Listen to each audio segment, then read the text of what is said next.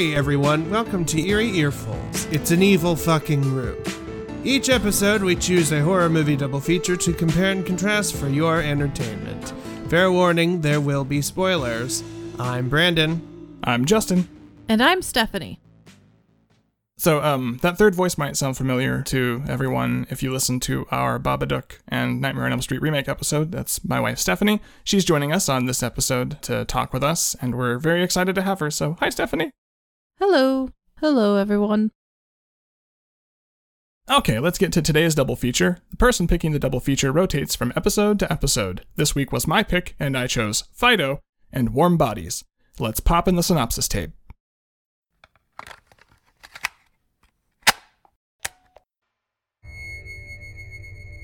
Fido is a 2006 Canadian zombie comedy directed by Andrew Currie and written by Robert Chomiak, Andrew Currie, and Dennis Heaton from an original story by Heaton. In a 1950s esque alternative universe where radiation from space has turned the dead into zombies, the fallout of the resulting zombie wars has left humanity living inside fenced off cities. Overseeing it all is ZomCon, a corporation that developed behavioral collars to control zombies' violent outbursts so they can act as servants and labor workers after death. ZomCon also develops funeral services for the wealthy, which involves the deceased being decapitated and their head buried separately to prevent them from coming back. In the town of Willard, the Robinson family is one of the only on the block that doesn't own a zombie. Early in the zombie wars, Bill Robinson, patriarch of the family, had to kill his own father and has harbored an intense fear of zombies ever since. When his wife Helen buys a zombie in spite of his objections, their son Timmy befriends the zombie, naming him Fido. One day, Fido's collar malfunctions and he accidentally kills the old woman that lives next door. Timmy buries the old woman to keep Fido out of trouble, but she returns as a zombie and infects another person before Timmy can return and kill her permanently. As the zombie outbreak spreads, ZomCon security investigates the cause, eventually tying it back to Timmy and Fido. A pair of local bullies capture Timmy and disable Fido's collar in the hopes of killing Fido and making themselves look like heroes. Instead, Fido protects Timmy in spite of his disabled collar, killing the two bullies and then hurrying away to fetch Timmy's mom. Helen arrives in time to save Timmy from the new zombified bullies, and as a result, the three grow closer and more affectionate, leaving Bill feeling alienated and excluded. ZomCon tracks down and captures Fido, but Timmy, with the help of a schoolmate and former ZomCon employee, learns he's being kept at the ZomCon headquarters and sets out to rescue him. When Helen realizes where Timmy has gone, she forces a reluctant Bill to accompany her to ZomCon headquarters to rescue Timmy. Meanwhile, Timmy is thrown outside the protective fence surrounding the city by a ZomCon employee. Bill finds Timmy and dies trying to save him, shot in a struggle over the ZomCon employee's gun. Timmy slips back inside the fence, Fido is freed, and the family returns home. Helen honors Bill's wishes for a headless funeral, and the film ends with Helen, Timmy, and Fido holding a neighborhood party and living together in domestic bliss.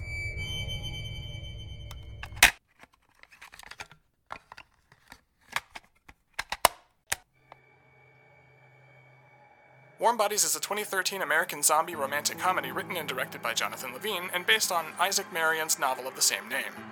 Roughly eight years after a zombie apocalypse, Zombie R is one among many of the hordes of undead wandering an abandoned airport. Although undead and driven to consume human flesh, R is aware of and unhappy with his situation and lives in fear of becoming a bony, zombies who have shed their skin and transformed into ravenous skeletons after losing all of their humanity. While hunting for food, R encounters humans from a nearby walled off enclave on a mission to retrieve medical supplies. Upon seeing one of them, a girl named Julie, R's heart beats for the first time since dying. After being shot by Julie's boyfriend, R kills him and eats his brains, absorbing his memories and increasing his attraction to Julie. He wipes some zombie blood on her face to mask her scent and takes her to an airplane for safety. Although Julie is initially terrified of R, he's able to earn her trust, and as he does so, they begin to bond over music and video games, with R growing increasingly verbal and expressive. He insists Julie stay with him for a few days until it's safe. In spite of her growing affection for him, Julie grows frustrated and attempts to return home, but is caught by another swarm of zombies led by R's friend, M. R rescues Julie, but when he reveals that he killed Perry, Julie leaves him and returns home alone. M and the other zombies are initially confused by R's behavior, but eventually begin showing signs of life themselves. Inspired, R sneaks into the human enclave to find Julie and convince her that the zombies are being cured. Julie and R attempt to explain the zombie cure to Colonel Grigio, leader of the community and Julie's father, but he only threatens to kill R. Julie and R escape and meet up with M and the other zombies, but when Bonies attack, R and Julie attempt to flee, eventually leaping from a roof into a pool far below. R shields Julie from the impact with his own body, but is shot in the shoulder by Colonel Grigio. When R begins to bleed, they all realize the truth. R is fully alive again. The cure is real. The humans and zombies unite to kill off the Bonies, and the slowly reviving zombies begin integrating back into human society. The film ends with a now fully human R and Julie watching from above as the zombie apocalypse ends with the demolition of the wall surrounding the city. Okay. So why did you pick these two movies? So I picked these two movies because they're both zombie romances, and they, because of that, they both have uh, a lot of the same zombie movie tropes, and they both invert those zombie movie tropes in similar ways at times. This is in the middle of the apocalypse or or post apocalypse, and uh, humans have learned how to exist with zombies uh, by creating barriers to keep them out. Uh, they also involve like militarized governments because the human enclave is sort of run by the same people that are protecting them. So there's sort of a military hierarchy in Warm Bodies. And ZomCon is itself sort of militarized. Like, even though they're a corporation, they have like their own standing army and cops that show up. So, Yeah. and both of them involve the humanization of zombies. Both of them feature uh, zombies who start out being your more traditional zombie and then end either being accepted or or sort of rediscovering their humanity or reinforcing their humanity to others in some way. What traditionally has made zombies effective and the way we, we traditionally use them in movies is that they're like their horror is in the dehumanization of being like just one in a crowd. It's this sort of mass gathering. Like uh, zombies are, are hordes. They're always en masse. Because we don't think of them as human, we think of them as a mass. It, it's conducive to like murderizing the hell out of zombies. Like uh, in Zack Snyder's Dawn of the Dead, uh, when they're on the roof, they're on the roof of the mall at one point, and they have a game going with some people across the parking lot in a different building on the roof, and it's it's sort of like Celebrity Where's Waldo. They're like writing down the names of celebrities that they think the zombies look like, and then the other person is trying to find that person in the crowd and then shoot them and kill them. And if they do, they get points. And it's it's a funny scene, but it's also them just sort of coldly murdering people. Mm-hmm.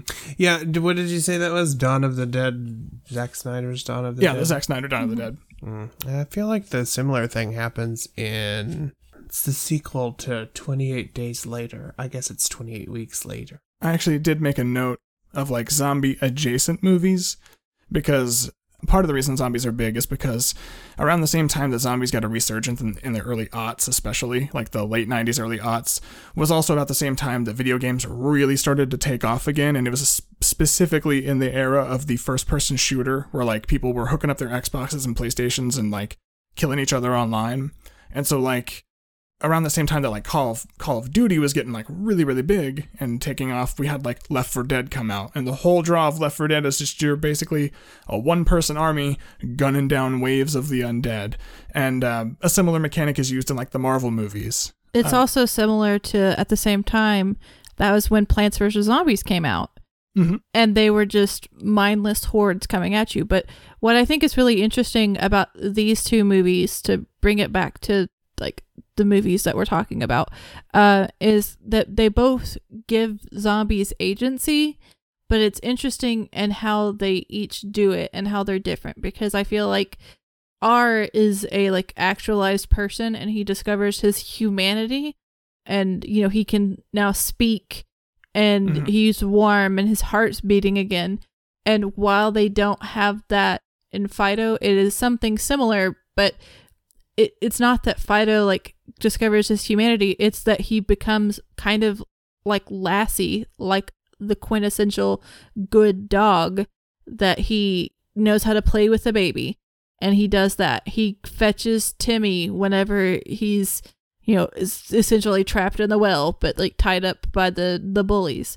He's a really good dog, and I that's I mean it's Fido, so he like becomes as as intelligent as like a dog because while we personify our dog, um, there are some things that he just knows, and he has agency.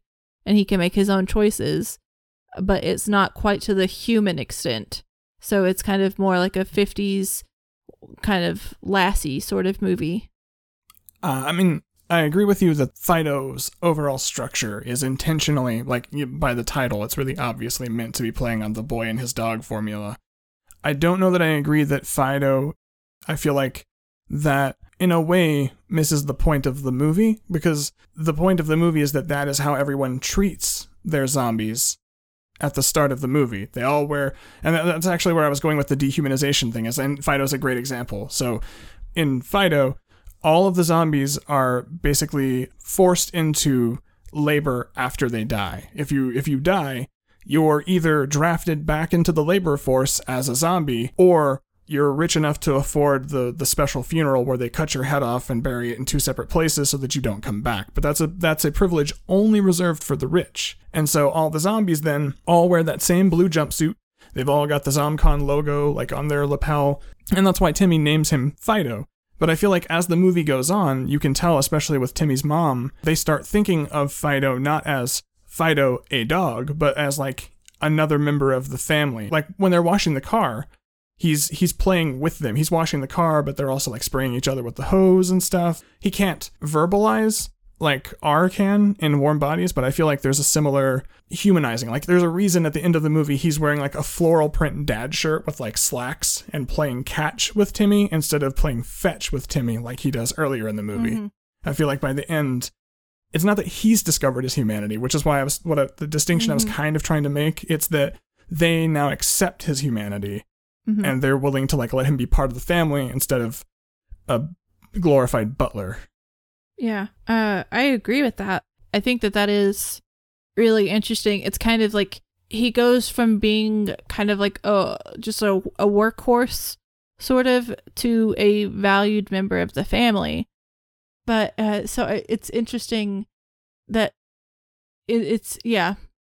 I I don't have anything else to say. I just agree. And I find that interesting. These movies are interesting. I find it interesting that I agree with you.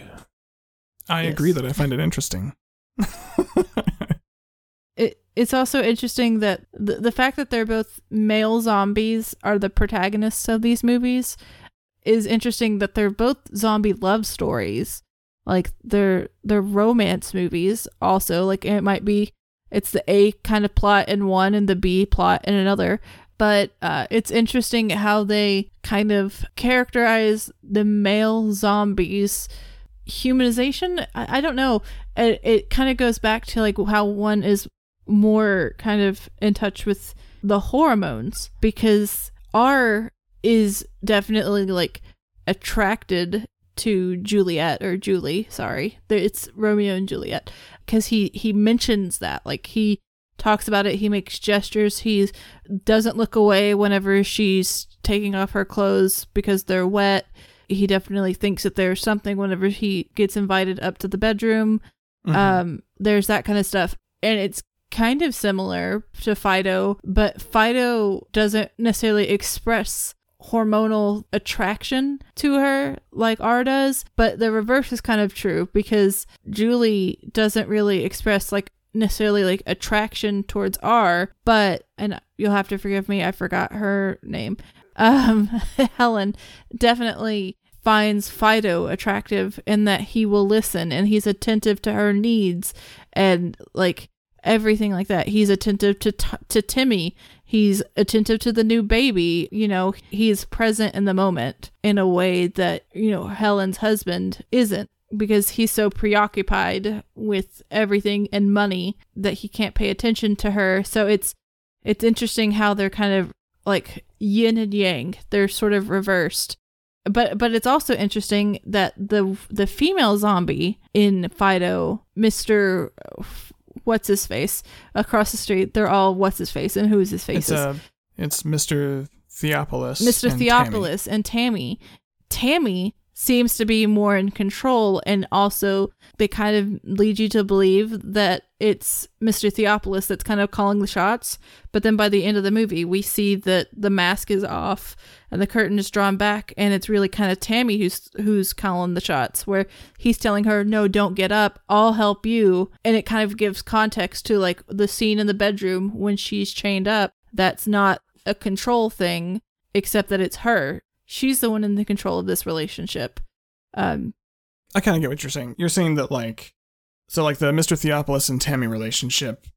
Early in the movie, the way they portray Mr. Theopolis is that he's a creepy grosso. Mm-hmm. Like everyone judges him. Um, even t- when Timmy mentions that she, when Helen mentions that she cares for Fido, Timmy says like Mr. Theopolis, and she's like, no, no, not like him, mm-hmm. like a friend.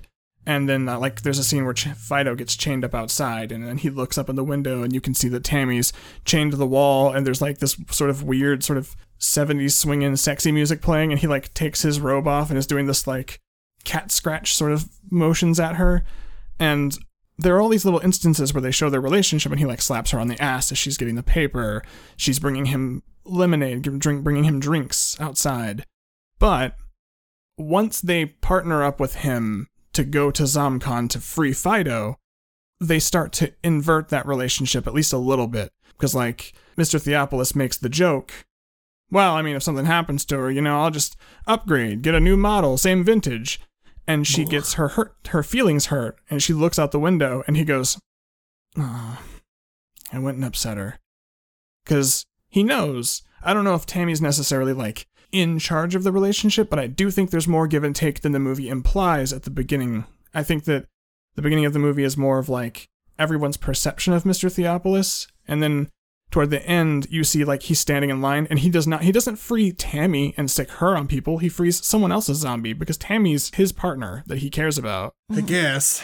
Didn't he talk about in that movie how he was like in a drugstore with her and she was with her parents and just happened to be the right age and had an aneurysm and plop, dropped dead. And then he was like, well, I guess she's mine now? That's what well, he says.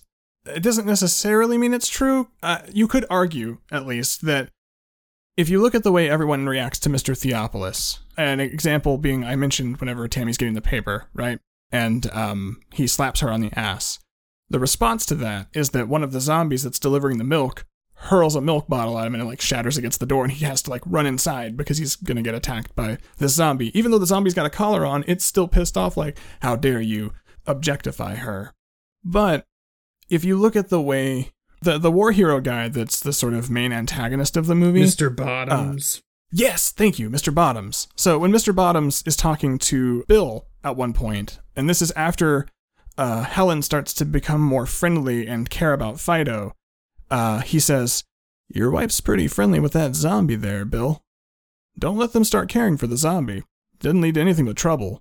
And there are obviously multiple ways to interpret it, but you could argue that Mr. Theopolis is presenting a sort of gross playboy front to everyone else to hide how he really feels about her and you could recontextualize everything else that you see, like, for example, her being chained up as just kink, you know? I think that it, in his mind, it could, it might be easier for him to kind of find social acceptance as just being written off as like just some weirdo, like gross guy who's just got, who is perverted, you know?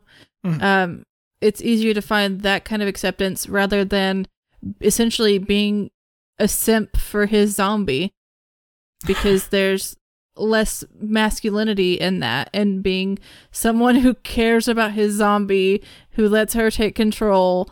Uh, because by the end of the movie whenever everyone's accepting the zombies and they're at the little neighborhood picnic i feel like my head is gonna explode. Did we watch the same movie? Jesus christ. The most masculine thing you can do is watch a girl go punk in the supermarket and go, "She's mine now." You all well, he it, didn't right? claim her. And then he, he just put said a that collar she on had her and took her home. No, he didn't do that. He That's gross. That's he someone's said that daughter. She, she and was. He watched her go thunk and went. I can have that at home. I'm just saying they don't make it clear what age she is. Lots what, of people. Mom? No, lots of people go shop with their parents oh, Yes. We have literally shopped with mom in our 30s. Yes, so- it just seems like No, no, no. The implication there is 100% that like she's like a high schooler and he's like yes. like he I'm he still like at the, even by the end of the movie, I was like, I appreciate you showing me a lot of redeeming things. I still think this is a gross character, and this is a flaw in this movie that I do not appreciate. But that's fine. You know, there's it's from 2006. There's gonna be problems with it, but still, like, Yeah, I mean, problem. I remember him saying is found her in the grocery store. She was shopping for candy with her mom. And all of those are things that imply being younger, but don't explicitly say her age. Because you can shop with your mom at any age. you can Everyone eats candy, you know? So, like, it's one of those things. And, like, she's obviously, she was an attractive person. And so you, I'm not, I'm not saying he's a good person. I'm not even saying that, that the interpretation is correct. You're 100% right. Like, that, that's that's sort of why I brought up the point of them all being in like enforced labor. They are I'm I don't want to say the word slavery because that has so many other implications in the United States. So, Servants. you know, enforced labor though, like they're definitely inscripted into this labor class without mm-hmm. any choice because they don't have the money to buy a funeral and be properly put to rest. By that idea though, Helen's relationship is also bad. Like there is no there if you take that logic and you play it all the way out to its very end, the implications are horrifying, but that's true of like but yeah, almost everything. Well, I- like superheroes are fascists and See, you know they, they they were real real gentle with the whole Fido and Timmy's mom thing. They were very gentle. It was very way less explicit than the other one because you know the other one actually showed a shot of the stupid fucking bedroom with people hanging up and whatever. If you want to do that, that's fine.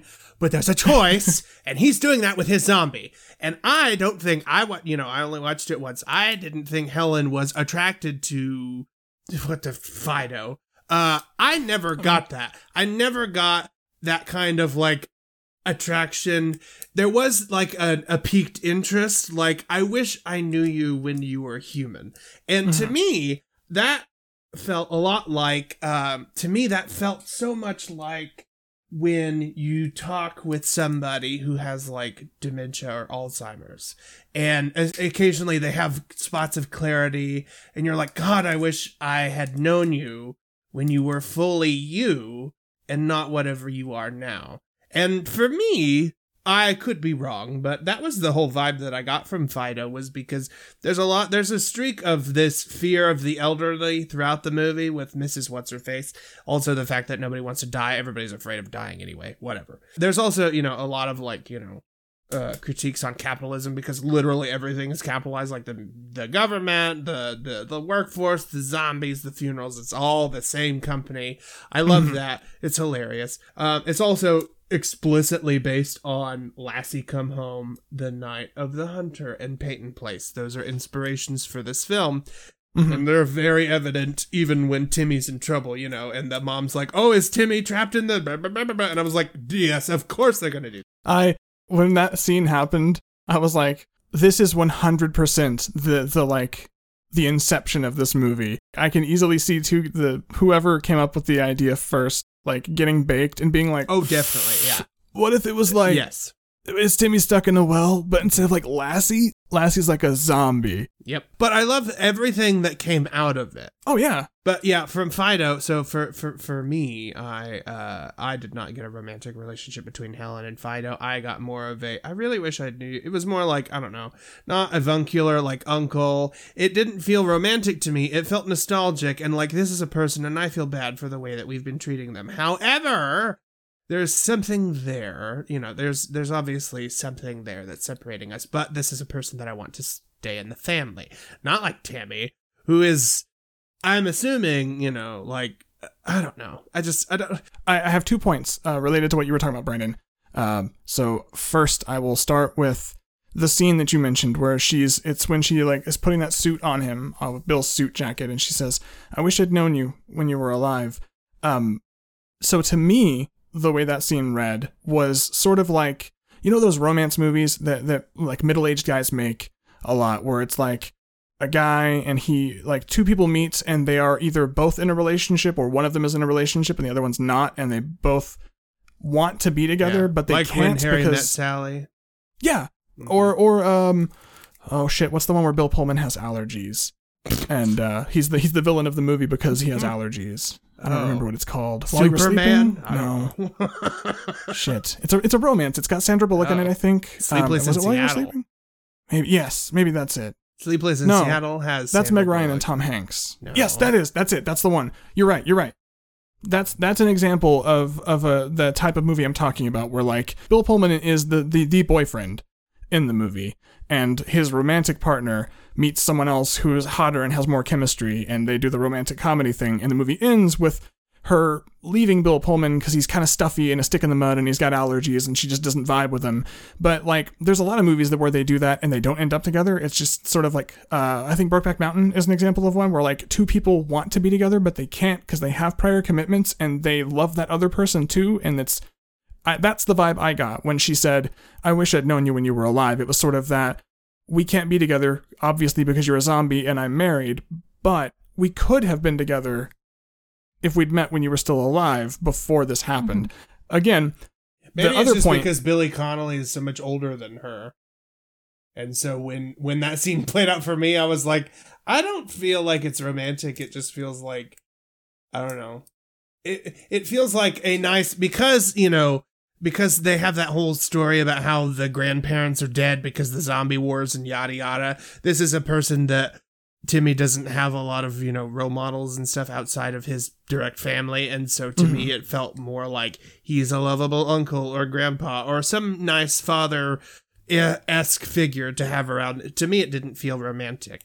if we're talking about like relationships and we're talking about like Mr. Theopolis' relationship with Tammy and Helen's relationship with Fido, whatever those relationships are, there is no ethical way for them to have a relationship if we're going by like strict ethics because they are zombies who were bought as slaves. In the mm-hmm. same way that white people keep trying to make slave romances work, like white people mm-hmm. just keep trying that like maybe this time we can make a movie about a black woman slave falling in love with her white slave master because he's really not that bad deep down inside. There is no way to do that story in any ethical way because when you purchase someone as as property, they no longer have any power dynamic to be an equal in the relationship. So, much like when we talked about Candyman, if you play stuff out to its full conclusion, the implications are very horrifying.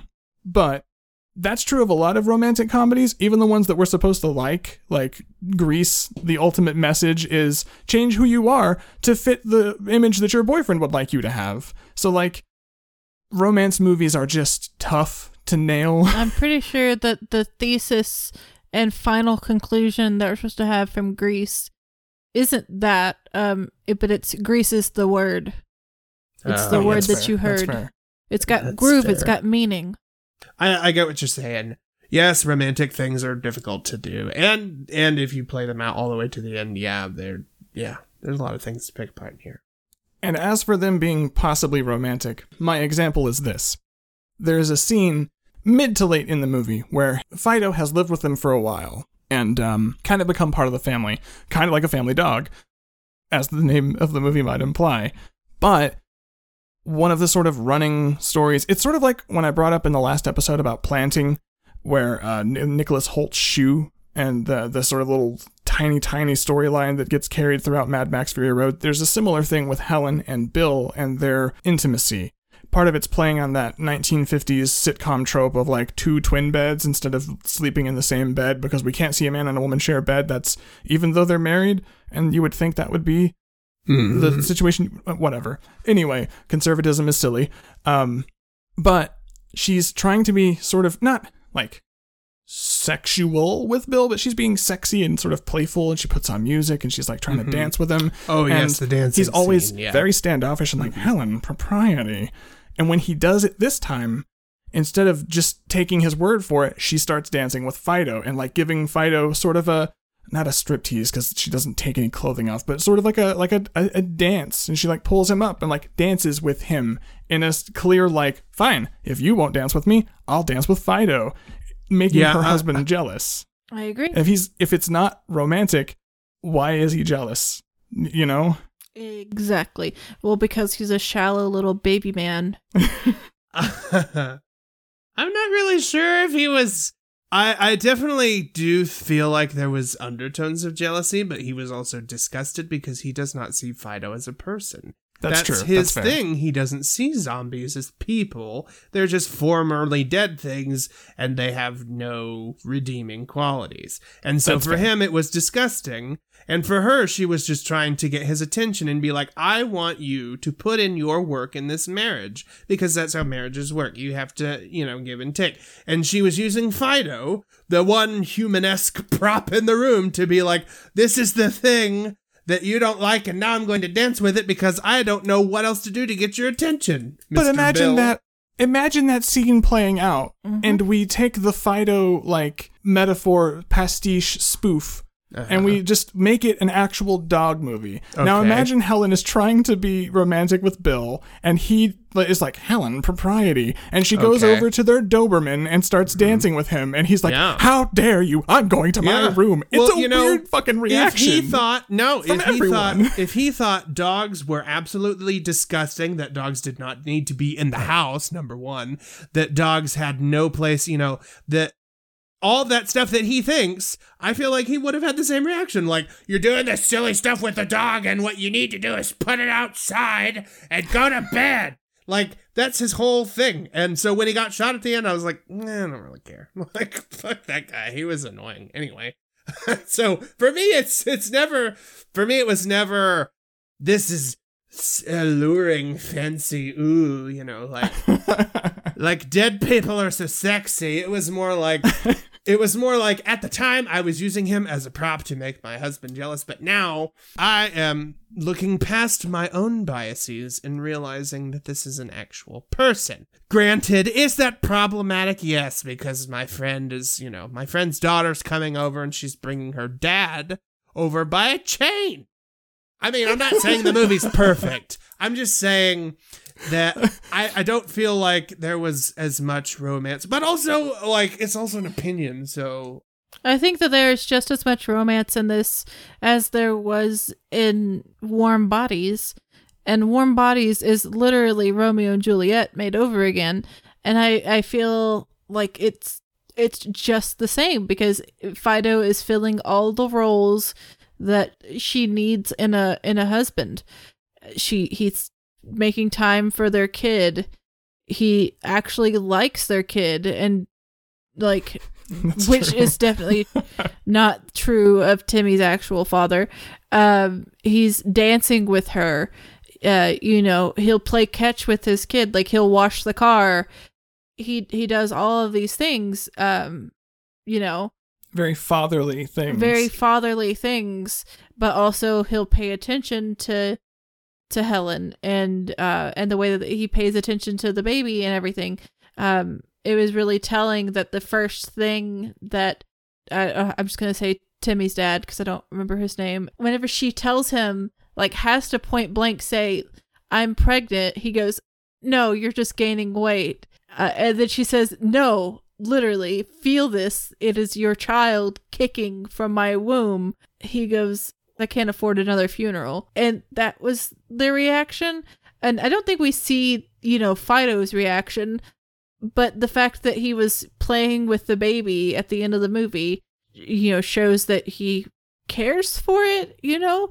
He, he's engaging more than what Bill would have. yeah. Well, the difference is that Fido, you know, used to be, uh, well, is a person and used to have like a personality and stuff. And Bill is a person that is devoid of all of those things that make people people because he kind of had to make himself that way during the zombie wars by killing his own father and and because we're in this whole macho 50s-esque era we're not going to deal with those problems. So they just fester and they're not ever dealt with properly which means you know when when she finally is like this is exciting i'm pregnant he's like this isn't exciting this is horrible i have to plan for more expenses? That's when you're like oh god okay well we can just lose that guy But it's also it's really similar to Juliet's relationship with uh sorry, Julie's relationship with not Paris but Perry because he doesn't care.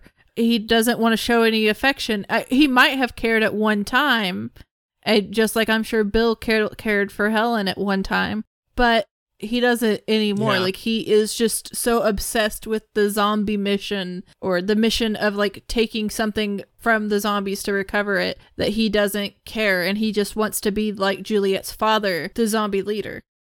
I think that you're interpreting distance with lack of caring, and I don't think that's entirely accurate. At least my read on it was that both Bill and Perry are, are great examples. They're very similar characters because both of them, because zombies are the risen dead, both of them had to kill someone who was very dear to them, and in the aftermath of having to do that, they have tried to distance themselves from all attachments because in a world where people die pretty regularly and it's there's nothing you can do about it because you know it's a violent tougher Mhm. world than it used to be it doesn't make sense to have attachments to things because then you just get hurt which fits the boy a boy and his dog story pretty well uh, honestly Mhm. for that formula because it's kind of what you're doing when you get a dog because they don't live 100 years Mhm. so at a certain point you're getting a creature that you're going to love very very much Mhm. but not for very long and then you're going to be really sad so that's s- sort of fitting But it's It- the zombies that took priority in their lives. They were Mhm. both like to the point of Survival. obsession. Well, survival, but also it, it was just the only thing that they thought about. Mhm. Even whenever it's leisure time, uh, and you see Bill reading a magazine, it's Death magazine because that's Yeah. the thing that's on his mind. He is obsessed with death, and that being the final point. And so there's he's not contributing to the relationship in a way that these zombies can both make Juliet and Helen their priority, their main priority. And I feel like if that's not, you know, something that you would value in a partner, I, I don't know what, what is. You know, everyone wants to be someone else's priority, especially in like desperate times whenever it's not just the men who are going through this zombie apocalypse. It's also stressful for the women. And so the only good man in a zombie apocalypse for a woman is a dead man because they're the only ones who care about the, the mental health of these women. Um, Plus, they're quieter. they're much quieter. it's it's fantastic, and you have a collar that you can zap them. You know, oh, it's wonderful. But I think that it's it's interesting that they that they're both zombie romances, but they're also of they're kind of of their times. Because I, I was thinking about, and I'm not going to spoil WandaVision because that's horrible. But the fact that it kind of it's a 50s kind of movie, and so it's like portrays a 50s relationship, and then Warm Bodies is a very CW. It's like a long episode of a CW show, Mhm. down to even like the poppy score that they have whenever he's getting made over because they have to have a makeover sequence because it's a CW show.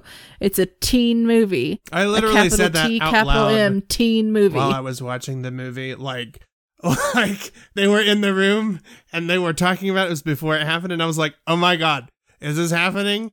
And then she was like, "Well, you know, I have some makeup," and I put my arms up in the air and I went, "Zombie makeover!" yes. because Not of sad, they did a course that terrible has- job. they did I a know. horrible job. He looks He looked- horrible. He looked, he looked more better dead. before they put makeup I on him. he looked more dead after the makeover. Well, than he certainly like, it looked more disturbing. That's for sure. Oh, it was it is bad, but, but it's they're very very similar, and and the same thing happens in the other movie too because they have to send him into what was it Zomcon or something, but they they like put him in like the fancy and put Fido in the fancy clothes to go infiltrate ZomCon. No. He had on nice clothes and stuff.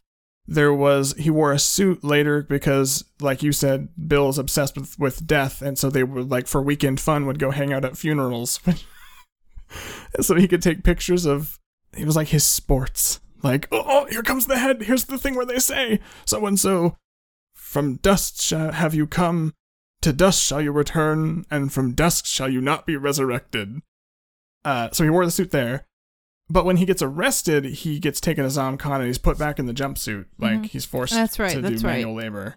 Which Brandon, your thing about capitalism is like spot on. That's part. Like, Yeah. I actually was writing down notes about that. Yeah, I think uh, after I thought about it, uh, after I thought about it, I liked Fido more than I liked Warm Bodies, and I felt like Fido was more effective in its messaging because Fido was, you know, it it has a very distinctive tone and and take. It is lampooning a very very specific thing, you know, from the 50s, like 50s culture that has also broadened into just American culture at general, like, you know, American culture uh, or especially now we have for the past 50 100 years or so have had i mean uh, humans have always had an obsession with death but particularly after world war ii after you know the devastation caused by nuclear stuff we've definitely been obsessed with like apocalypse and death.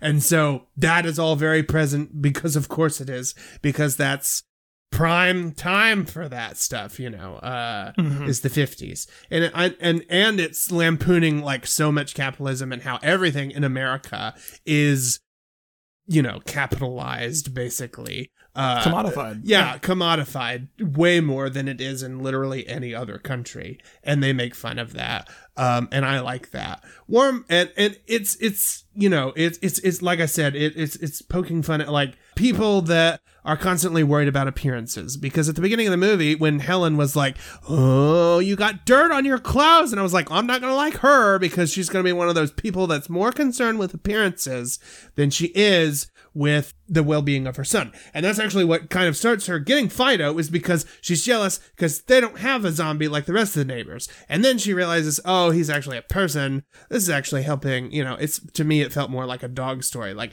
this has actually become i got one because i wanted a status symbol and now i have one because i love it because it is a thing that i can connect with or whatever. Um, i felt like warm bodies was doing the same thing. It was trying to like lampoon uh, romantic comedies with with zombies because that was the thing, you know, in the early 2010s mm-hmm. was just doing everything with zombies eventually. Uh, I just don't feel like it's as successful because it's less targeted. They mm-hmm. they they spend most of this movie with this idea that I, I am still like the movie frustrates me a little bit because they spend the whole movie being like the zombies can change. They just need to be shown love except for the bonies and then we fucking shoot them because nothing can save them. And it's cathartic when we shoot them and we can do it together. It's an activity. And i'm like i have a problem with that. Also have a problem with the fact that they kind of you know i'm not a huge fan of dave franco as i have said before However, he did, when they do the flashback scenes and stuff, kind of make him a pretty sympathetic character. So all I can think about the entire time is this main character that I'm following is an asshole because he's absorbed all these memories and now he's projecting that onto her and she's like okay with it. It's this weird Beauty and the Beast situation that I don't like but I understand why it's there because Romeo and Juliet is Beauty and the Beast and fucking whatever. I just don't feel like it's as successful because there's a lot of things that are not as well thought out in Warm Bodies as opposed to Fido. Uh, because I think Fido's pointing towards a very specific message of what it's lampooning, and Warm Bodies is more of a gene- generic idea, and I don't think it was thought all the way through. I agree with you, sort of, and I disagree with you in points. I, I do think both that Fido feels sharper because it has a very specific movie formula that it's lampooning, and Warm Bodies is more of a. I mean, genre. Warm Body is yeah. I was gonna say Warm Bodies is too, but there's also a less specific formula with romantic comedies because you know. I mean, it's it's sort of like a. I mean, Beauty and the Beast is probably the the. Yeah, you're right. That's basically it's a Beauty and the Beast story. It's not even really like a. It's, except it's Except it's worse because like in the cartoon, she, you know, she's like I give my myself in place of my dad, so my dad can go back to the village because she's she's like that. They they portray her. But there's a hundred versions yes, of Beauty yes, and the yes. Beast. They like, portray her as like you know selfless. I'm talking about the cartoon, which is the only gospel version. there's no other version. It's just the cartoon from 1990 whatever um yeah so that you know there's like an exchange. Like i give myself for my father's freedom. And it doesn't do that in warm bodies. He was just like i'm gonna kill this guy and eat the brain. Oh now i like her but if i smear you and stuff you know you won't get caught and i can keep you as a pet. It feels weird. I don't want to go too down in the field of beauty and the beast because i feel like that's a yeah that's probably another a whole separate conversation. Um it's very similar though but uh, so I, I agree with you there though, like because even if we do say that it's a Beauty and the Beast story, in spite of the fact that there are trappings that make it a Romeo and Juliet story, like the fact that his name is R, his friend's name is M, which is Romeo and Mercutio, her boyfriend's name is Perry, uh, Juliet's fiance was Paris, so like the parallels are in, are literally intentional. But it's also not a Romeo and Juliet story because this isn't die. two warring families. This is zombies and living people. But I think that because you brought up the bonies, and that was actually one of the things I wanted to talk about. Because, like I said, traditional zombie movies, the horror comes from the dehumanization, and even even in Fido, you you see that like all the zombies are forced, like I said, to wear jumpsuits and look exactly the same. That and that's true of the people too. Like capitalism sort of squishes everything down to a specific thing that you have to be. You have to have a house. You have to have a car. You have to have it, 2.5 children. Uh, work for this specific thing. Everyone has a zombie, so you have to make sure you have a zombie. Like, and everyone becomes the same. And the more that Helen cares for Fido in whatever capacity that is, the more that she starts to think of Fido, I would argue, as a person and humanize him the freer she becomes and she begins to reclaim her own humanity because you're right at the very beginning of the movie those bullies literally point a gun at timmy because they don't think of timmy as a person either and her reaction isn't that's terrible we need to go to the school her reaction was did people see you in those Yep. clothes but later she fucking burns those bullies down like I know. kills them and burns Boy, their that was house a down conflicting scene. Because she's started to feel again. And she also like you see her her it's reflected in her clothing. She's much more like covered up and buttoned up. In the start of the movie she's like got the dress and like a shawl and like gloves. And as the movie goes on she becomes freer and she starts like exposing her back and her shoulders. And it's a more intimate way of dressing and a more personal way of dressing. It's not exact carbon copies. And she starts standing up for herself instead of being like, men, uh, go get me a drink. She's like, get it yourself, Bill. Wow! Feminism guitar riff. but, uh, Warm Bodies is the same way though. Like the whole cure for the zombies is reclaiming their humanity. And the thing with the Bonies is that they have literally lost what makes them human and they have all become the same skeletal monster. They have let their condition consume them so completely that there is no human left. The rest of the zombies, what brings them back is being reminded of humanity. And like, so they all start to integrate back into society because they start feeling again and feeling love again and being loved and thought of as people. Uh, and it's it's Julie and R's relationship that that does that.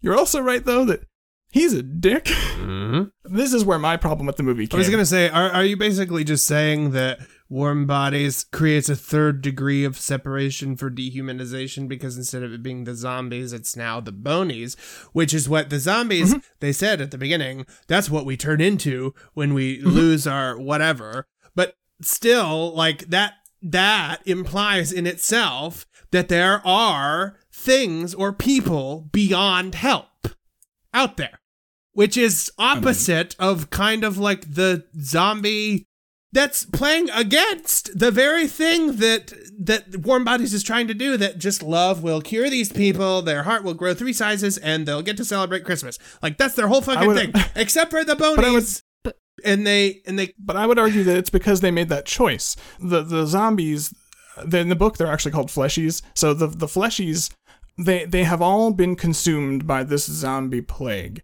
but they have not given up their humanity. That's part of what makes R the protagonist that we're able to follow, because he has an inner monologue and an interior to himself. It's not just mindless consumption. He's not shuffling along going brains. Like he has feelings Yeah. even confliction about the very thing he's driven to do. Versus the bonies, which are zombies that have been zombies for so long that they have given up hope. They have chosen to abandon their own humanity because So it's easier. here, here's something interesting. Um, they don't just specify in warm bodies what caused the zombie problem, I guess, but they do describe it like it was like space stuff that caused like a radiation issue in Fido. But in in warm bodies, who knows what it was? Uh, probably something airborne since there were small children that were zombies.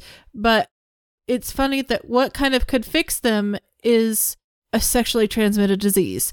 And here's where I'm saying this is where I'm coming from. So the way uh, it was attraction that started to cure R. And he takes his first heartbeat whenever he is alone with Julie and they're listening to music and she's like teasing him and like flirting with him and kind of like it was it was an attraction that happened and that started the first beat of his heart. And then who's the next zombie that it goes to? His best friend, M the person he's closest to in the world. And then by the time by the end of the movie, we see that M has gathered a crowd of zombies behind him, zombies that he knew, and then they spread it to other zombies that they knew. So it's an STD that saves the day. That could also just be described. That's that's literally the concept of paying it forward, though. You know what, is like Justin? But showing it's not kindness. as catchy My, as an STD saves the world. Uh, but it's what I'd like to have put on my tombstone one day. You you heard it here first. Warm bodies is a reverse it follows. yeah. yes, So- exactly. My thing with what you said was that these are they're choosing to leave their humanity p- behind and to become these bonies and I don't think they are. Like whatever this thing that's taking over them if left untreated will go to that. And the only thing that's saving those zombies is their whatever unfortunate ex- you know uh get together that that little that little thing fucking situation with R and Julie that's the thing that starts the crux of them saving but they're not choosing to save themselves. They're not choosing to choose do life. that they didn't even choose to become zombies. They have no idea how they became zombies. They're not choosing. That's that's, not part of their choice though. I don't i don't agree that that is they're choosing. I i think that these in in my opinion i could be wrong for me it sounds a lot more like a a storyline closer related to somebody that has some kind of like I don't know, like some kind of illness or maybe like a I don't know. It's something that people don't choose. It's just a thing that you get. And and and and if people are kind enough to you and treat you, then you can be cured. However, if people don't care about you and they feel like you're disposable, Mhm. then they can just Exactly. let you walk around the airport for the rest of your life until you die. So no, I So don't here's- feel like they're. I'm sorry. I, I agree with you, sort of. So one of one of the things that I when we were watching, we rewatched Warm Bodies because the first time I watched it, I was like, "Ah, that's cute." Like, Yes. uh, I, Yeah. didn't, I couldn't think of anything really to think to talk about until I watched Fido, and then I remembered how fucking great Fido is. So, but I wanted to rewatch Warm Bodies with the context of Fido in mind, so that I could uh, see what I thought of it the second time. And I agree with you, sort of. I still argue that the point of the movie is supposed to be that they choose life, because R could have just killed Julie, and that would have been the end of the movie. He like he could have seen her and been like, yeah, I but think he, was just in felt those feelings in a stage, and he embraced them instead of pushing them away. right. But he was in a state of whatever the thing that was infecting, where he was still able to do that. I feel like eventually, just like in Alzheimer's, it devolves to a point where you have no control over that anymore because your brain is actively working against you. And so Alzheimer's people, they don't get to choose, well, my family showed they loved me, and so I got out of it. You know, they eventually they just die. And I'm not saying I'm not saying that this is the same. It's just to me, I don't feel like those I feel like those people got sick and they went we don't want to associate with those people. So they put them in the airport. They built a wall around their city. And then they were like, those people can go die, eat themselves, whatever. We're the only people that are human. So we'll just repopulate. But doctors will tell you that if you have a disease, like doctors talk about how some patients just give up and let let themselves die. Mm-hmm. It's too much, it hurts too much, they're too sick, it's too hard to go on, and they basically just stop trying and die. Which is what the bonies do. Like they mm-hmm. they are sick or whatever, dead, whatever the fuck happened with warm bodies because it, it's meant to be ambiguous. But like they they have reached a point where they're like there's no hope there is no reason to continue to care and they embrace the emptiness of just consumption of just being a bony r could have done that he doesn't want to. He's afraid of losing that humanity. It's one of his things he's afraid of. And when he sees Julie, he could push it away the same way that Perry does, because Perry also does the same thing. He pushes away love and hope and connection because it's not worth it. It's not worth it to feel because it hurts. And R could have done that too, but he didn't. He embraced it and saved Julie. Now, my issue with the movie, there were some changes done from the book to the movie. I read the book Wikipedia page. I didn't read the book. I would like to read the What book, but? I didn't. Um, Warm Bodies. It's based on a novel. So I read the Wikipedia about it, and the Based on the novel Push by Sapphire. Yes, that's what I thought. Yep, that's it. so what bothered me is the tone, at least that I got, and from the Wikipedia article, is that the book's a little darker in tone, and I think the movie's tone is slightly mismanaged. I and I was talking with Stephanie about this because one of the things when Warm Bodies came out, everyone was like, "Oh, it's like Twilight but with zombies." But I would argue that would actually have been better because mm-hmm. the central conflict in Twilight is that Edward Cullen has to consume blood but doesn't want to because it hurts people. In many ways, the vampirism is it like a metaphor for addiction. And I think that if they had treated the zombie's desire to eat flesh as an addiction, like and treated it in that storyline, it would have made more sense. In like even if, if even if they continue with the eating brains in the book, when he eats uh, Perry's brains, uh, it implies eventually that like their souls have sort of joined. That whatever is left of R, because not everything is left. He doesn't remember his name or anything. So like there are pieces of him that are just gone that have been lost. But by eating Perry's brains, those two souls have sort of joined together and become he's become more whole. And I think there's a way to do that without it being as problematic as it is, because in the book, he doesn't, at least again from the Wikipedia article, the Wikipedia article plays it like he sees Julie after he kills Perry, and because he has Perry's memories fresh in his mind, there's a moment of like, oh, I shouldn't kill her. That's mean. And so he chooses to save her. But there's not like necessarily an affection or attraction there to speak of until later. And as they get to know each other, that attraction develops, especially as he continues to consume Perry's brains. He experiences more memories, he remembers being human, and he starts to feel attraction and feelings like romance for Julie. In the movie, he sees Julie, gets that like eyes dilate, heart like first love at first sight thing, and then murders the fuck out of her boyfriend, and then lies about it while still secretly eating his brains. To be fair, though, the boyfriend did hit him first. So Yeah, I'm. It's not the You know- him; it's the after that lying to her about it because he again wasn't the, lying. the he told her. He didn't lie. He just didn't. You know, he didn't choose the time that she wishes he would have chosen. She even says that she thought he did. Like she just, I think, assumed he did. It was just going unspoken. Right. But the the tone of the movie is so otherwise sort of gooshy, like squishy, like it's so sweet. And I don't feel like I feel like it really hand waves the fact that he is eating people. I feel like Pretty that's what they probably would have brought up if they had made a TV show out of it.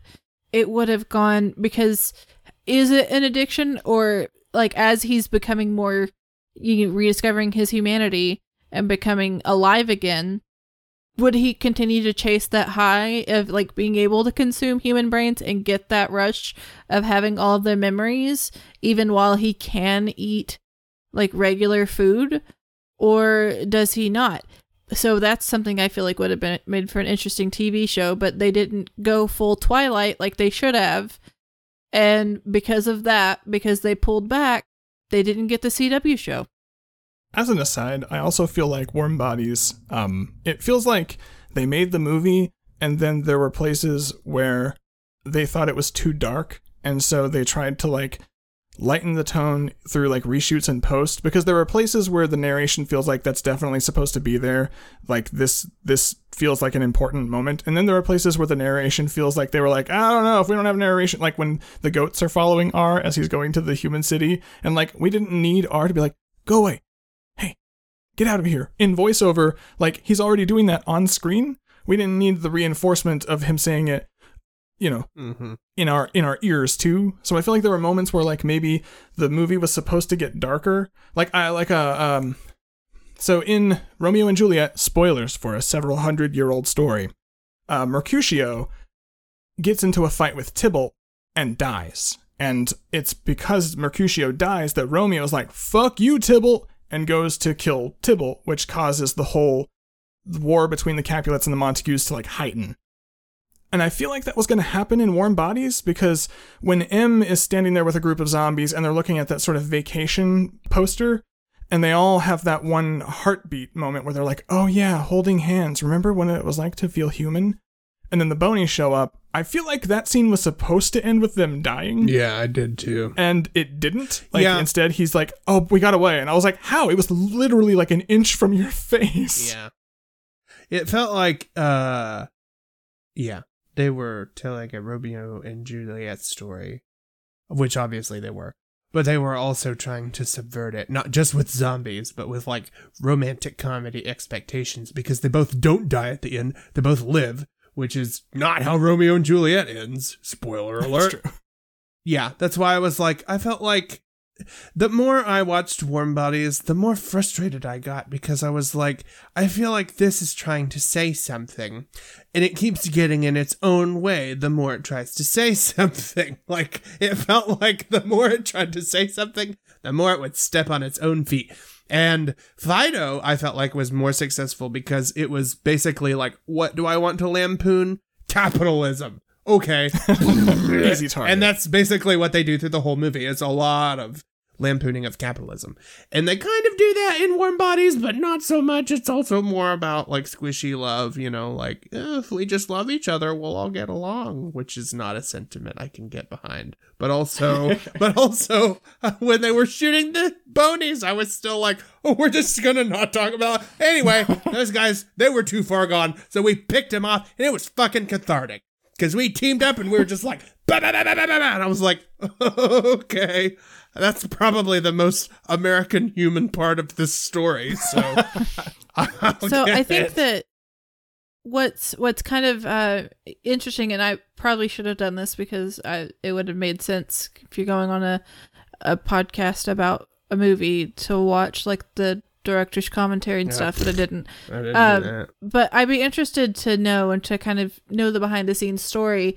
I it feels like a movie that got a lot of like notes from the studio, um, like on the dailies to you know fix this, do that, because it feels very much like a big money maker because it was put out the same time of like Twilight, um, and and things like that, just like. Zombieland. Like there were a lot of things that it's a very like this is a hot zombie story that we're gonna.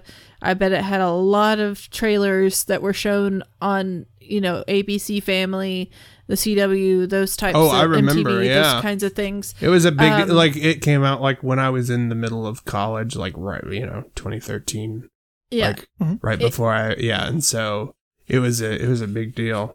It, it feels like it was made to make money in a way that Fido wasn't. Like it, Fido feels like a movie that was made because someone had a really good idea and wanted to commit it to screen. And I'm not saying that the people who made Warm Bodies didn't believe in their artistic journey, but there were a lot of things I could notice about very obvious uh, product placements. Like we zoom in on the Corona beer that Mhm. she's being that he hands her that she happens to have label out. I noticed that whenever she's listening to headphones that R has because zombies can sometimes want to listen with headphones, I guess, to their vinyl records because that's not at all Embracing humanity. He said that the sound of vinyl sounds more alive. alive. Hmm. Uh, but it was very clearly Audio Technica headphones. Uh, they were definitely that totally natural scene where he's learning how to drive in their convertible BMW, and then she tells him this was a nice car. Um, it was just it. It felt really commercial in a way that Fido doesn't. So the car scene, at least I can say, is in the book. The, she does teach R to drive in the book. It's something that he'd wanted to do but couldn't because zombie. Anyway, you can continue. Sorry. Uh, but yeah, so it just I don't know. I feel like there's a big difference in Fido feels like capital A art and uh in a way that that Warm Bodies doesn't. And I don't say that to offend the people who made it, but uh to a certain I point. think- like I think you're describing an indie movie and a relatively larger budget studio movie. yes, I guess suppose, yeah.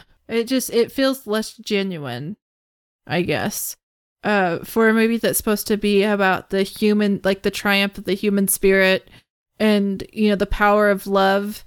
Uh it it It feels very hollow. That that was what I really picked up on. Was in in Warm Bodies, it's supposed to be this big celebration of like love can build a bridge, you know, Judd's world tour, that kind of thing. And it, yeah, I was like, did nobody else get that reference? Nobody ever. Have you not heard the Judd song, "Love Can Build a Bridge"? It was a famous. so. That was their big song. They did a farewell tour in the '90s before they quit, and that was their big song. It was a huge deal. Anyway, Oh. Yep, very niche joke. I get it. It's late. It's 10 o'clock. Anyway. Do another Dreamgirls joke. Yeah. oh, man. Anyway, yeah. No, I I feel like you're right because as I was watching Warm Bodies, I was like, I appreciate the message. Love can fix everything. It's the bridge to all blah blah blah blah blah. But at the same time, it was yeah, it was also backed up with a message of but there are some who cannot be saved, and for those, we target practice them. like, I, I think that so I think it's an okay message to say some people don't want to be saved. Like there are some Yeah. people who have chosen shitty life paths and you're like, "Man, I hope the best for you, but I can't be dragged down with you." And I feel like that's kind of what Warm Bodies is going for. I'm not saying it's a completely successful message, but that's definitely what they're going for, is that the Bonies have chosen to abandon all hope, ye who enter here, and the rest of them hadn't yet, and then eventually chose life.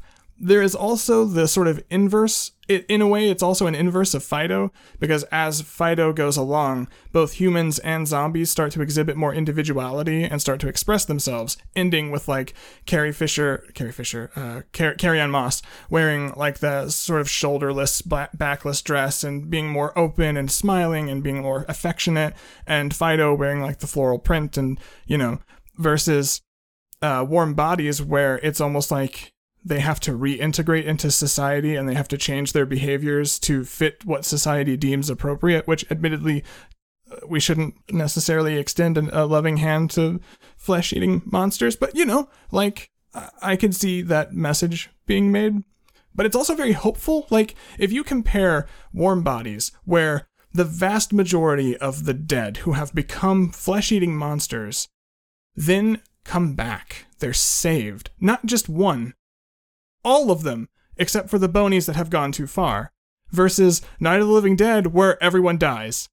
Roll credits. Thanks, Oh, guys, yeah. for coming. Like, well, but also, like, you know, I'm not saying, and that's not a diss against Night of the Living Oh, Dead. That's yeah, just a very yeah. nihilistic, like sort of a very pessimistic ending. Yeah. It's like a we're gonna we're gonna be our own deaths. Bye, guys. Well, Sorry. Yeah, I was gonna say. Um, I was reading an article that was talking about the. It was basically just like the lineage of the zombie film, and at the same time, it also had to. It was really weird because it had to basically describe the etymology of the word zombie and also describe the history of the zombie film because the two are kind of tied, but not quite. It's so weird. It's just weird. Anyway, but yeah, you're right. So, uh, George Romero in Night of the Living Dead, even though they're not called zombies, that's what we assume they are because Ghouls. it matches previous uh, depictions of what zombies were on film, uh, which, you know, so it just stuck.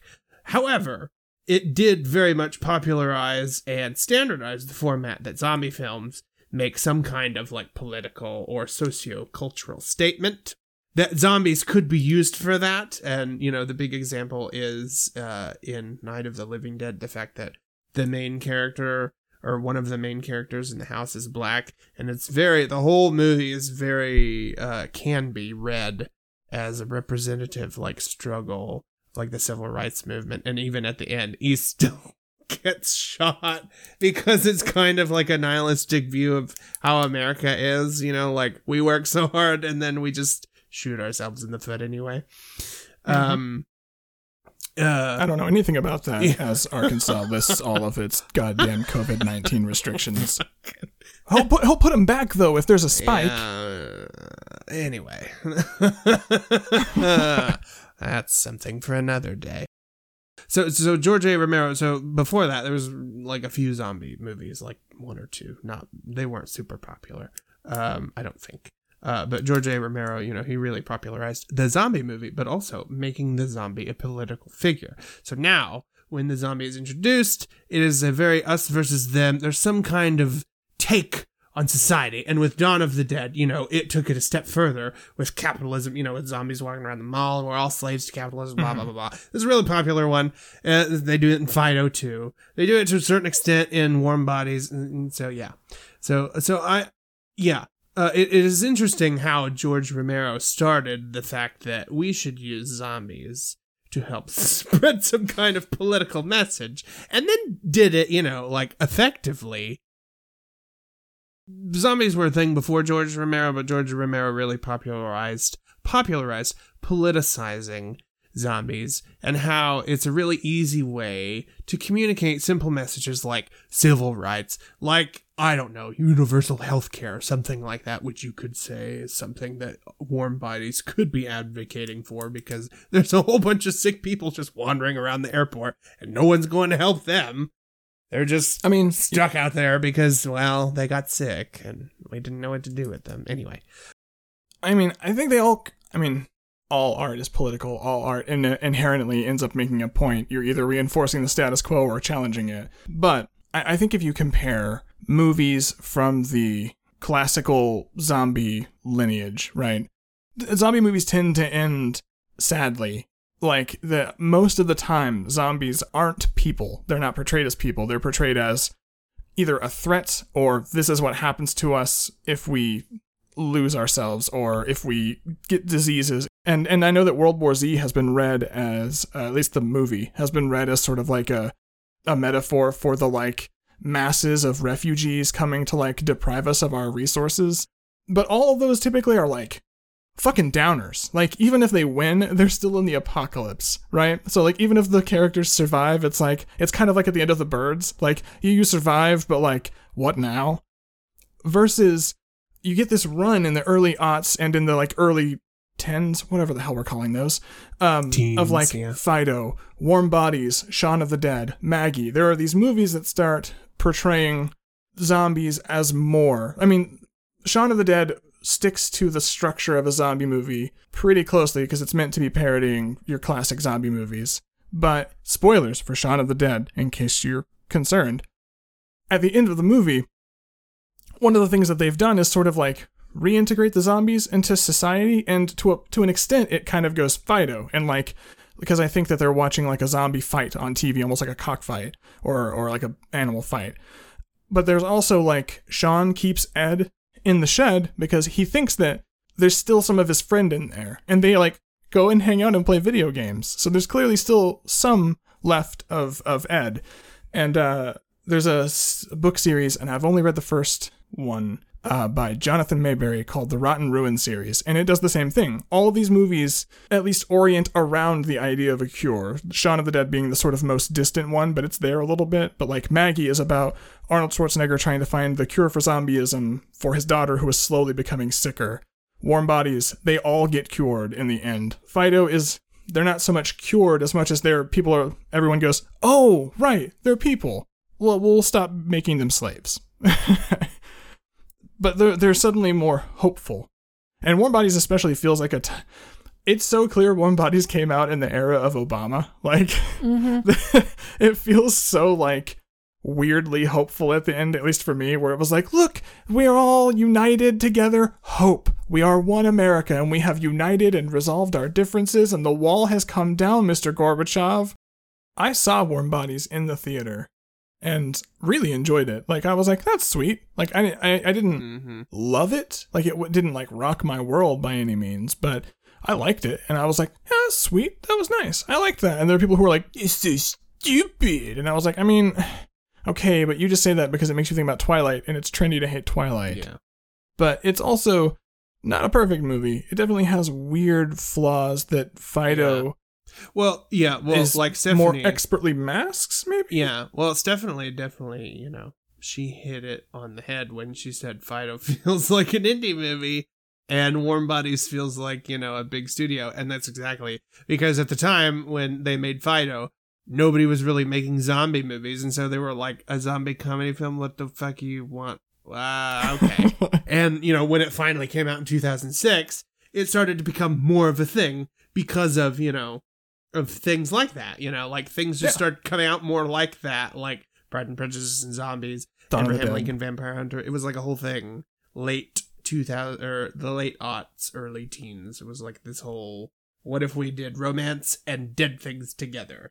And it blew up and and so Warm Bodies is literally a product of that because people were like I would really like to do romantic things like Pride and Prejudice and Zombies. So one is like I have a, an interesting idea I would like to poke fun at. The other one was like we need property to capitalize on this mo- movement. What if we made Warm Yeah. Bodies into a film? And, And I mean, it was definitely there was definitely an intention to capitalize on Twilight because that was also in the heyday of Twilight. Like Twilight came out, I think in I think the first one was in 2007, and by the time Warm Bodies came out, I think Eclipse had come out, maybe Breaking Dawn Part One, but like it was in the in the heyday of Twilight. So like it it was definitely a decision of like what other paranormal romances can we do? Uh, zombies, do that. Yep. For me, Fido felt more like a story about old people, like you, it, and, and and capitalism in general. Like you don't get to retire anymore. You work until you die, and then even after you die, you still work. You know. Mm-hmm. Um. And and and warm bodies. Yeah, felt like it was like, what if we, what if we did a message of love, but kind of, Yeah. I agree. yeah, I like Warm Bodies ultimately. Like, I mean, that's why I picked it. I, I tend tend not to pick movies I don't like, but you It pick definitely was a like, more- that's for sure. it, it definitely had a more like hopeful Obama era. hmm Everything's gonna be all right, which plays very differently after the 2016 through 2020 Mhm. years. It sure does. Okay, I think that about does it. If you want to join the discussion and share your own thoughts with us, hit us up online. We're on Twitter at eerie underscore earfuls. Our email is eerie.earfuls at gmail.com, and our website is eerieearfuls, all one word, dot com. You can subscribe to us on Google Podcasts, Apple Podcasts, Spotify, and many other places. If you like the show, spread the word. And if you're feeling extra generous, we'd love if you left us a review. Our theme music is Baba Yaga by Kevin MacLeod. Our synopsis music is Anxiety and Night of Chaos, also both by Kevin MacLeod. All licensed under a Creative Commons 3.0 license. Find more music at incompetech.com. Thank you for listening, and stay scared, everyone.